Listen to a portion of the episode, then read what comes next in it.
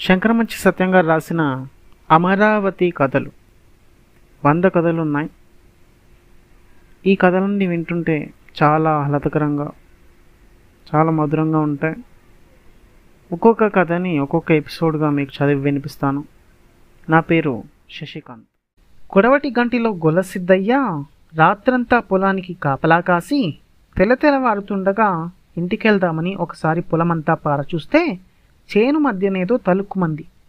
కళ్ళు నులుముకొని మళ్ళీ చూశాడు సిద్ధయ్య. మళ్ళీ తలుక్కుమంది. అది మెరుస్తున్న రాయి. పరుగున వెళ్ళి చేతిలోకి తీసుకున్నాడు. బరువుగా ఉంది. తెల్లవారి సూర్యకిరణాలు మీద పడుతుంటే మరింత మెరుస్తోంది. ఆ మెరుపు రాయిని ఏం చెయ్యాలో సిద్ధయ్యకి తెలియలేదు. ఎలాగో చదివి తిని అమరావతి వెళ్తున్నా కదా అక్కడికి ఎవరికన్నా ఇచ్చేద్దాం అనుకున్నాడు ముల్లో దోపుకుంటే నడుం పడిపోయేంత బరువుగా ఉంది. అది అరవై ఆరు క్యారెట్ల వజ్రం. అమరావతిలో పని చూసుకొని అలసిపోయి వజ్నేపల్లి ముత్యాలు ఇంటి ముందు అరుగు మీద కూర్చొని ఉస్సురంటూ స్తంభాన్ని కానుకొని రొంటినున్న బరువు తీసి పక్కన పెట్టి విశ్రాంతి తీసుకుంటున్నాడు సిద్ధయ్య. రత్నవర్తకుడైన ముత్యాలు అప్పుడే ఇంట్లోంచి బయటకొస్తూ సిద్ధయ్యని పక్కనున్న వజ్రాన్ని చూసి ఆశ్చర్యపోయాడు. వజ్రం మీదే కళ్ళు నిలిపి బిత్తరపోతున్న ముత్యాలుని చూసి సిద్ధయ్య కంగారుగా లేచి అయ్యగారు ఈ రాయి కావాలేంటండి? అన్నాడు. ఎంతకిస్తావు? అన్నాడు ముత్యాలు. రాళ్ళు కొనుక్కుంటాడేంటి పిచ్చిమాలకం అనుకుంటూ ఓ పొగాకు ఇవ్వండి రాయి ఇచ్చేస్తా అన్నాడు సిద్ధయ్య. ఒకటేమిటి? పట్టెడు పొగాకు చేతిలో పెట్టి రాయి అందుకున్నాడు. పది రోజులకి సరిపడ పొగాకు దొరికినందుకు పొంగిపోతూ కొడవటి గంటి వైపు నడిచాడు సిద్ధయ్య. ముత్యాలు ఆ వజ్రానికి మెరుగుపెట్టి చూశాడు. సూర్యబింబంలా వెలిగిపోతోంది. అంత బరువైన విలువైన వజ్రాన్ని తానింతవరకు చూడలేదు. తోటి వర్తకులకు చూపించాడు. అందరూ ముక్కున వేలేసుకున్నారు. రాజాదిరాజుల దగ్గర ఉండవలసిన రత్నం నీకెలా వచ్చిందని అడిగారు. నవ్వి ఊరుకున్నాడు ముత్యాలు. ఈ వార్త ఆ నోట ఈ నోట పాకి వెంకటాద్రి నాయుడు చెవిలో పడింది. ముత్యాలుని రప్పించాడు నాయుడు. రత్నహారాలు చేయిద్దామనుకుంటున్నాను. నీ దగ్గర జాతిరత్నాలు ఏమైనా ఉన్నాయా? ఉంటే చూపించు అన్నాడు. ముత్యాలు తన దగ్గర ఉన్న రత్నాలు కెంపులు అన్నీ పరిచాడు. నాయుడికి తృప్తి కలగలేదు. ఇంకా గొప్ప జాతిరత్నాలు లేవా? అన్నాడు. ముత్యాలుకి నాయుడు మనసు తెలిసింది. ఒక్క క్షణంలో తిరిగొస్తా అని ఇంటికెళ్ళి సిద్ధయ్య ఇచ్చిన వజ్రాన్ని తీసుకొచ్చాడు. సభలో అందరూ చూస్తుండగా పెట్టె తెరిచాడు.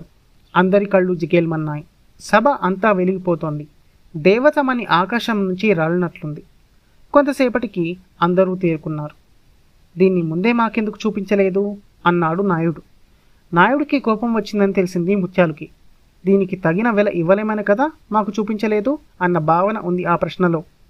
ముత్యాలకి ఎటు తోచక ప్రభువులు గ్రహించాలి. ఇది అపూర్వ వజ్రమని తమకు తెలిసిందే. ముచ్చటపడి నేనే ఉంచుకుందామని నసిగాడు ముత్యాలు. మావిడి ముఖం మీద బొమ్మ విడలేదు. అయితే ఇప్పుడెందుకు చూపిస్తున్నట్లు? తమ మనసు తెలుసు కనుక అన్నాడు ముత్యాలు. మా మనసు మీరు ఆలస్యంగా గ్రహించారు. సరే వెల నిర్ణయించండి అన్నాడు నాయుడు. మీరు రత్న పరీక్షలో నిపుణులు. మీకు వెల నిర్ణయించి చెప్పేవాణ్ణా? అన్నాడు ముత్యాలు.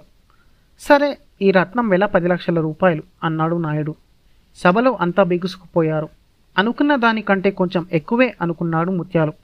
నాయుడు మళ్ళీ గొంతు సవరించుకొని అన్నాడు కానీ ఈ వజ్రానికి పది లక్షలే కాదు ఇరవై లక్షలు ఇస్తున్నాను. మిగతా పది లక్షలు ఎందుకో తెలుసా?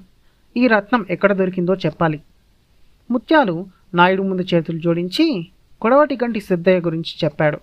నాయుడు సభ చాలించి హుటాహుటిన హుకుంలు జారీ చేశాడు. ఏనుగులు గుర్రాలు పల్లకీలు మంది బాల్బలంతో స్వయంగా కొడవటి గంటికి బయలుదేరతాడు. ముందుగా గుర్రాల మీద వెళ్ళిన వాళ్ళు సిద్ధయ్య ఇల్లెక్కడో కనుక్కొని నాయుడికి ఎదురు తీసుకొచ్చారు. సిద్ధయ్య ఉనికిపోతూ వచ్చి నుంచున్నాడు. ముత్యాలకిచ్చిన రాయి ఎక్కడ దొరికిందయ్యా? అని అడిగాడు నాయుడు. సిద్ధయ్య కళ్ళనీళ్ళైపోయి అన్నాడు. నా అర ఎకరం చెక్కలదేనయ్యా. తప్పైపోయిందరా. ఏదో మెరుస్తున్న రాయి కదా అని ఏరుకొచ్చా. ఆయన అబ్బురంగా చూస్తుంటే ఇచ్చానయ్యా. నేను అడిగింది ఒక్క పొగక్కడేనయ్యా ఆయనే పట్టడిచ్చిండు. తప్పు నాదేనయ్యా అంటూ సగిలపడ్డాడు. నీ పొలం ఎక్కడో చూపించమన్నారు సర్దార్లు.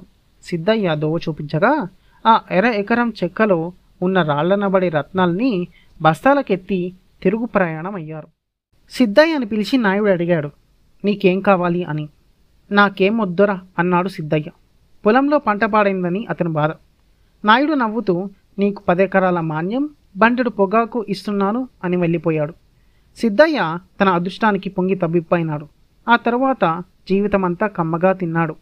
పది మందికి పెట్టాడు హాయిగా చుట్టకాల్చుకుంటూ ఏందబ్బా ఈ పిచ్చిమారాజులు రాళ్ళు కొనుక్కుంటారేంటి? అని చచ్చిపోయేదాకా ఆశ్చర్యపడ్డాడు. తృప్తిగా వెళ్ళిపోయినాడు. ఆ తృప్తి ఆ శాంతి నాయుడికి ముత్యాలకి దొరకలేదు. కథ నచ్చిందా? నచ్చే ఉంటుందిలేండి. ఒకవేళ మీకు కథ నచ్చితే కనుక ఇన్స్టాగ్రామ్లో శశి స్నిప్పెట్స్ అనే అకౌంట్ని ఫాలో అవ్వండి. మర్చిపోకండి.